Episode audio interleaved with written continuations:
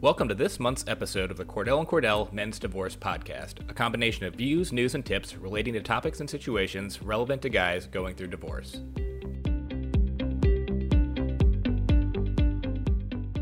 In this edition, we will be focusing on the continuing efforts to increase the prevalence of shared parenting, as well as some tips on how to obtain the best custody arrangement and how to enforce visitation when your ex denies your court ordered parenting time. To start us off, experienced Cordell and Cordell family law attorney Cassandra Pianell of Austin, Texas, will give some tips to fathers going through divorce on how to achieve a fair custody arrangement, something that can be challenging for even highly involved fathers due to the current state of family courts across the country. The first tip that I give to fathers who are seeking a fair custody agreement in a divorce or in a modification case is not to panic. I understand that the legal process is a scary one, oftentimes unfamiliar, but when fathers panic, they sometimes make poor decisions. Perhaps out of fear, a father would agree to a custody agreement that is something less than he would be entitled to under that state's code. Perhaps he's heard rumors that he's not going to have any time with his children, so he hastily accepts something that's less than what he could have done by getting good advice from an attorney. Or maybe he says or does something out of hurt or anger that will make him look less than a stellar parent in the eyes of the court.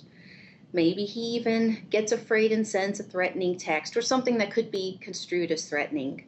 These actions may skew the way that the court views him. Therefore, I recommend speaking to an attorney, getting the facts on your case. This will help alleviate those initial feelings of panic. You can also develop a strategy with your attorney on how to get the most fair, equitable custody arrangement for your children that's in their best interest and affords you the most time with them.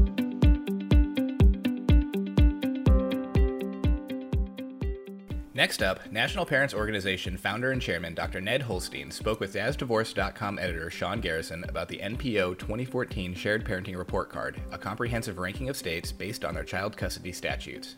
Dr. Holstein also gives his opinion on how states need to improve their laws regarding shared parenting to do what is in the best interests of the children.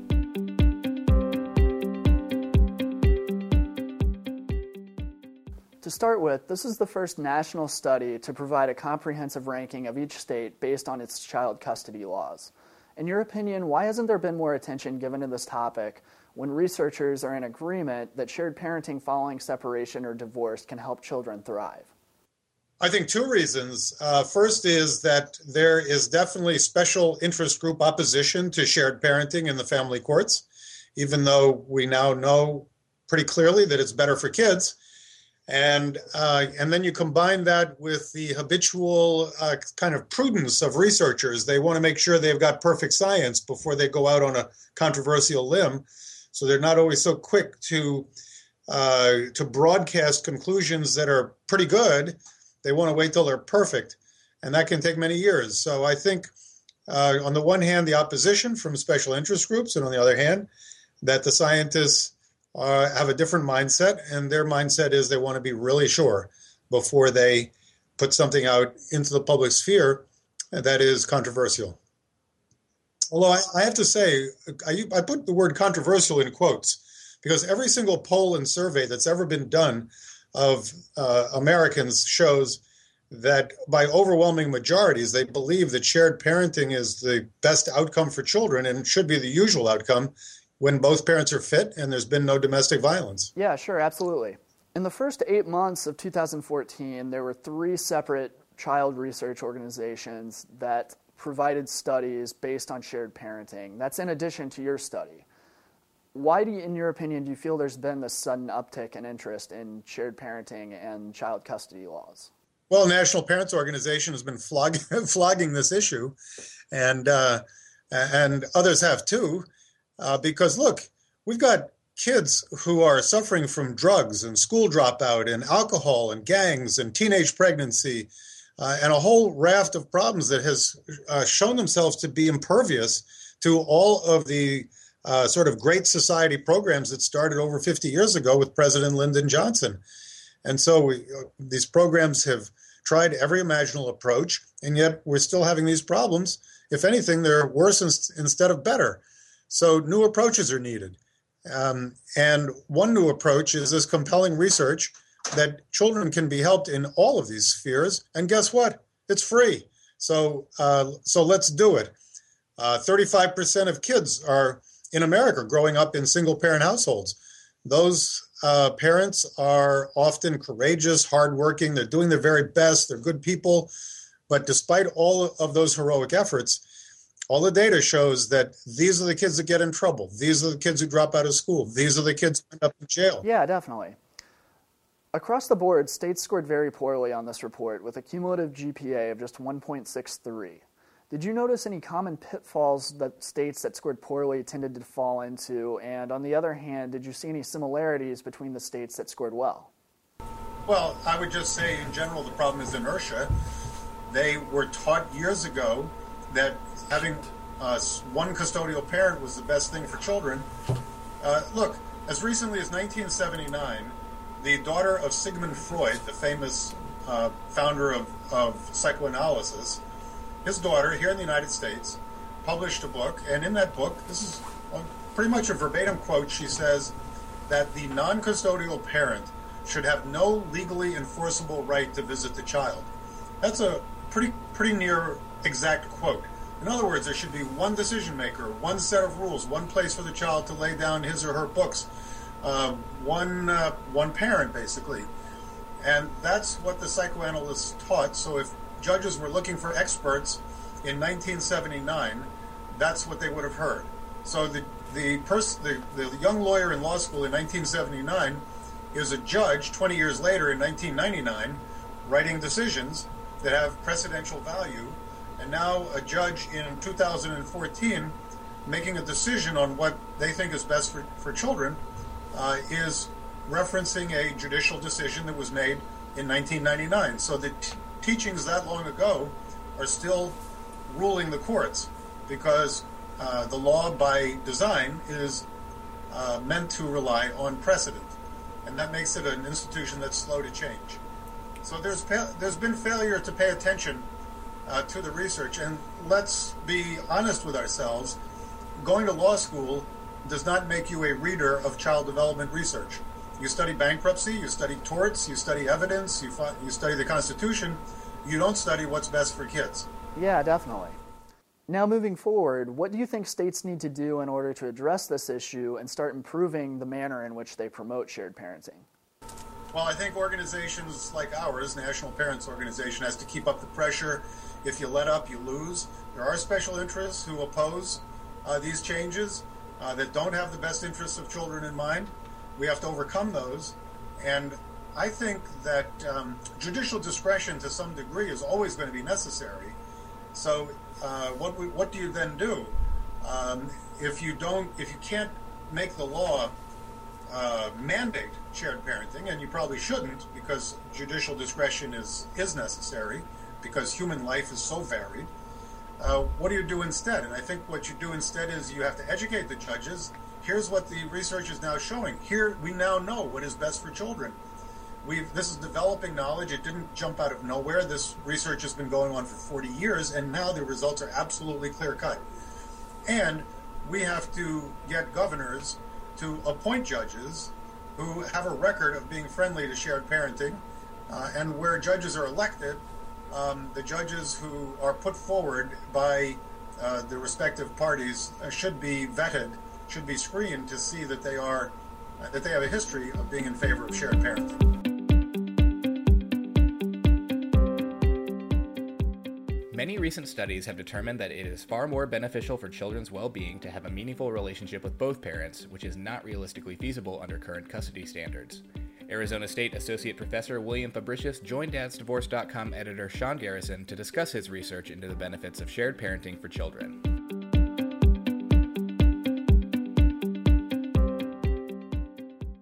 Been 15 years since your study was published, and the topic of shared parenting has continued to gain steam in the media. Can you take a look back now, all these years later, on what you see as the most important findings from your research? The most significant finding was that the current generation of college students believe that shared equal parenting time is best for children of divorce.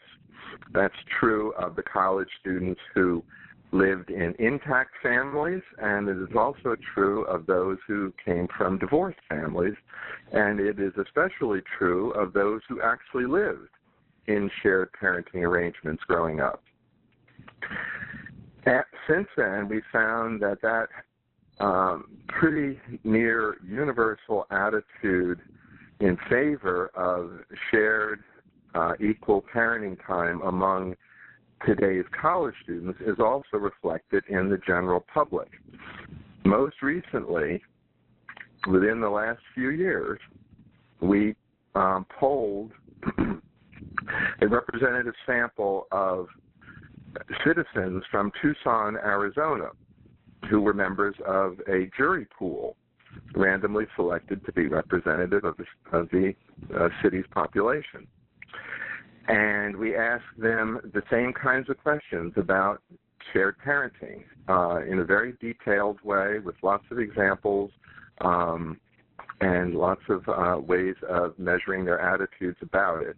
The bottom line is that they, just like the college students in 2000, they were basically universally in favor of shared equal parenting time. Didn't depend on their political views, didn't depend on their gender, didn't depend on their economic situation, and didn't depend on whether they had been divorced themselves or not. The, the findings uh, that public opinion um, in Arizona was um, was uh, lar- was strongly in favor of shared parenting has been replicated in other large surveys, including a ballot question in Massachusetts, um, national polls in Canada, um, and those are the ones that come to mind right now. So. Sure. And on that same note, over the last 15 years, how has the research done since, either by you or by others, built on your findings? Have there been other significant developments related to that topic? What we've done is follow that up by looking for the effects or the consequences of shared parenting. And what we find essentially is that the more parenting time the father has, up to and including equal parenting time, the stronger and better and closer the father child relationship is when the child is 18 to 20 years of age.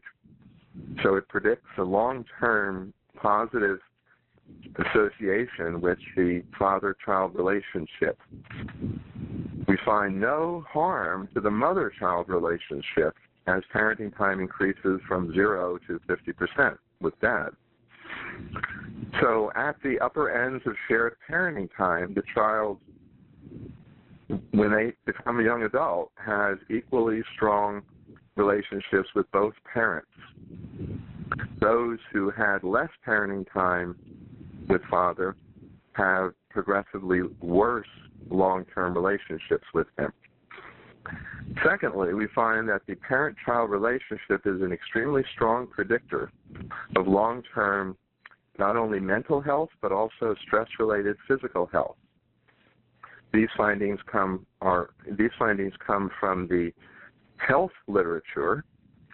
Uh, they're long term, very solid findings that show that stress and um, stress and distance, psychological distance, um, um, you know, not not emotionally warm, close parent-child relationships predict um, higher levels of stress, which harm both the developing, um, which harm both the developing brain in the child, harm the child's uh, developing social abilities, and uh, end up um, harming the child in terms of mental health problems and long-term stress related physical health problems that relate in uh, lost time from work, serious physical diseases, and even in the worst cases, early mortality. So we see a really strong connected picture between parenting time when the child is young, long term quality of parent child relationships when they hit young adulthood, and that then predicting um, really serious long-term consequences. So everything we've looked at shows that um, there's benefits associated with shared parenting. Absolutely. And is there anything else you're currently working on that you'd like to tell us about? Yeah, we're, we're working on data from um, not data from data that's not from college students, but data from community families. That's part of a 10 year longitudinal study we have that is funded by the National Institute of Health, where we're looking at families in uh, Phoenix, Arizona, and Riverside, California. Uh, starting when the child is in seventh grade, following up until they're in their early 20s. And we're looking at the same kinds of issues about what effects does father involvement have, uh, on the uh, young adolescent all the way up through young adulthood, on their mental health, their stress-related physical health, and some of our families are some of our families are divorced, so we can look at the subset of kids from those divorced families in terms of parenting time effects for them and effects of relocation on them, and that's um, that's currently what we're working on right now. And so far, our preliminary results with this, these uh, community samples um, are are um, supporting and, and reproducing the same kinds of things we found with the college students. Not only do fathers often face a disadvantage when it comes to obtaining a fair custody arrangement to begin with, some also run into the problem of having an ex who will not abide by the orders issued from the court. Again, Cordell and Cordell attorney Cassandra Pianell gives some tips on how to enforce visitation when you are denied court ordered parenting time.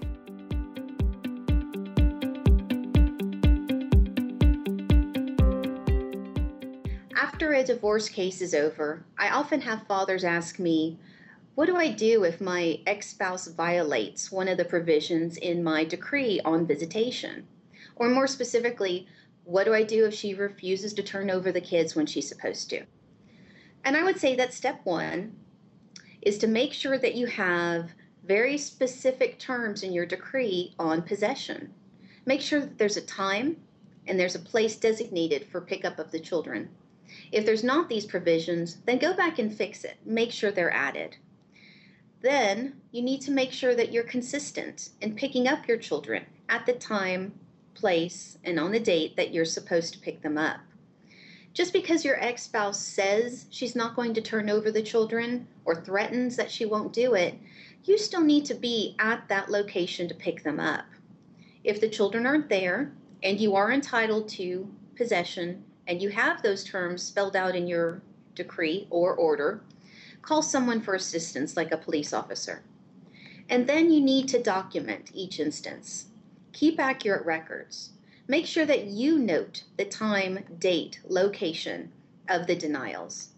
Make sure you get any copies of police records or notes from that officer on what transpired. Keep accurate records of each denial and take those to your attorney.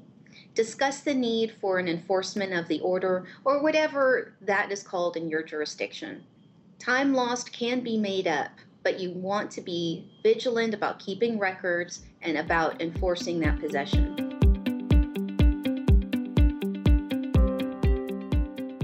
While it has traditionally been an uphill battle for fathers to achieve a fair custody arrangement, some states are making progress. Utah State Representative Lowry Snow joined dadsdivorce.com editor Sean Garrison to discuss a recent shared parenting bill that was passed in his state to improve the amount of time non custodial parents, who are overwhelmingly fathers, receive following a divorce.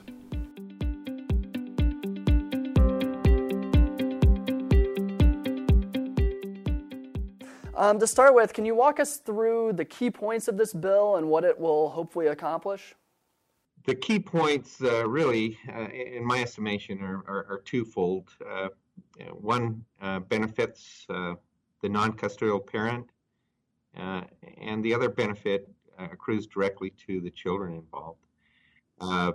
previously, we have in our state a minimum visitation schedule. In the event the parties are not able to reach an agreement with respect to visitation in cases where one party has sole custody, um, the court then usually applies what's known as the minimum visitation schedule that's set out in our statute. This uh, particular bill provides an alternative uh, parent time schedule that expands uh, and goes beyond the minimum schedule to benefit um, the non custodial parent, giving them some additional time as an alternative.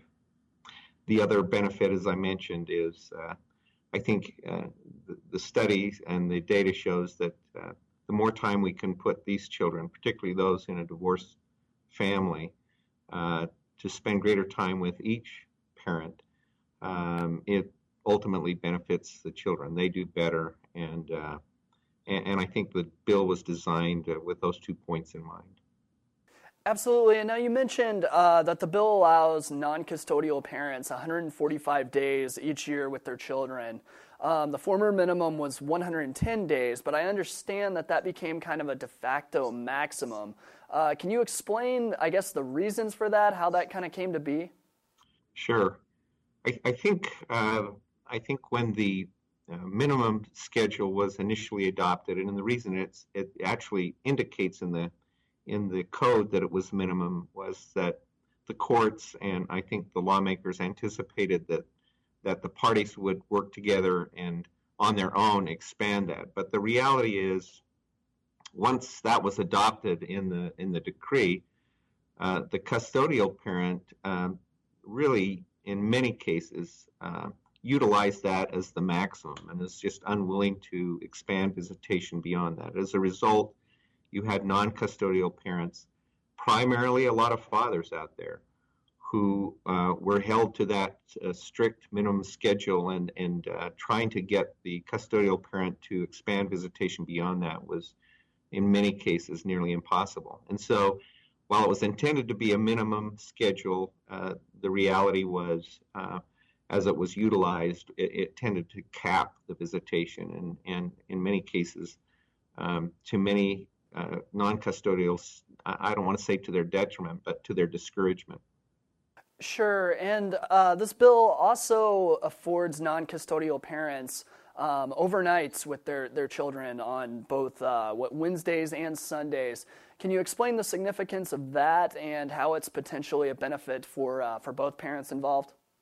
Sure. Uh, with respect to the weekend visits first, um, if you talk to, uh, and I used to do a lot more uh, family law that I'm currently involved with, but um, when you talk to the non-custodial parent and they talk about uh, those who are deeply involved and committed to their children, um, the Sunday night visit or the the time together uh, leading into Sunday night was always uh, a little bit, um, I, I, guess, traumatic because while they enjoyed their time together, it, it ended abruptly on Sunday night. The children had to be returned to the custodial home on Sunday this extends that instead of um, the the uh, the non-custodial having to end the visit on Sunday night allows them to keep the children Sunday night uh, and and put them uh, deliver them to school the next day, uh, and it just makes a much better weekend visitation. And likewise on on the weeknight visitation, instead of having to have the child after school, have dinner together, and then return the child back that same evening they're able to, to take their children, have them the rest of the evening, put them to bed, and deliver them to school the next day. And so it's a much uh, it's it, it's a much more um, I think suitable and, um, and, and a better environment for them exercising that parent time together in in those situations. That's what it was designed to do. Absolutely. And now some lawmakers have argued that um, adding another option could lead to uh, increased litigation as parents return to court to, uh, to modify their and amend their divorce decrees. Um, how, how would you respond to that concern? Well, I think as practitioners will know, uh, this alternative schedule is intended to be available both at the outset when the decree is final, but it potentially uh, provides an alternative for post decree um, uh, dispositions as well. I suppose there there can be some litigation uh, that are uh, spawned as a result. Um, when the, the non-custodial parent believing that they should qualify for this and having to pursue that uh, uh through the courts.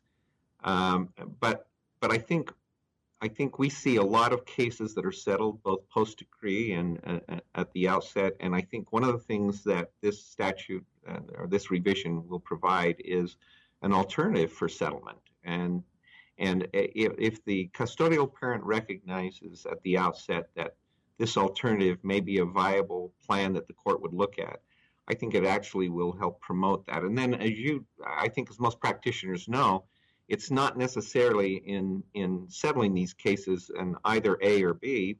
They can also form uh, and develop their own visitation or planned parent time together. And I think the reality is, in my view, this having this on the books will actually help facilitate uh, parties developing their own plan, customizing it to their own needs and the needs of their children. Sure. And is there anything else you'd like to add, Lowry? No, I uh, I don't have a great deal to add except that it's been uh, an honor to work with uh, those that have supported this. We've had a lot of uh, great support from uh, from uh, parents, from non-custodial parents. The Utah State Bar Family Law section actually were the architects of this, and this is something they've been working on for many years to see accomplished. And I think need to give credit to them and practitioners who who work with these uh, family laws every day and try to alleviate uh, issues and tensions between parents and children.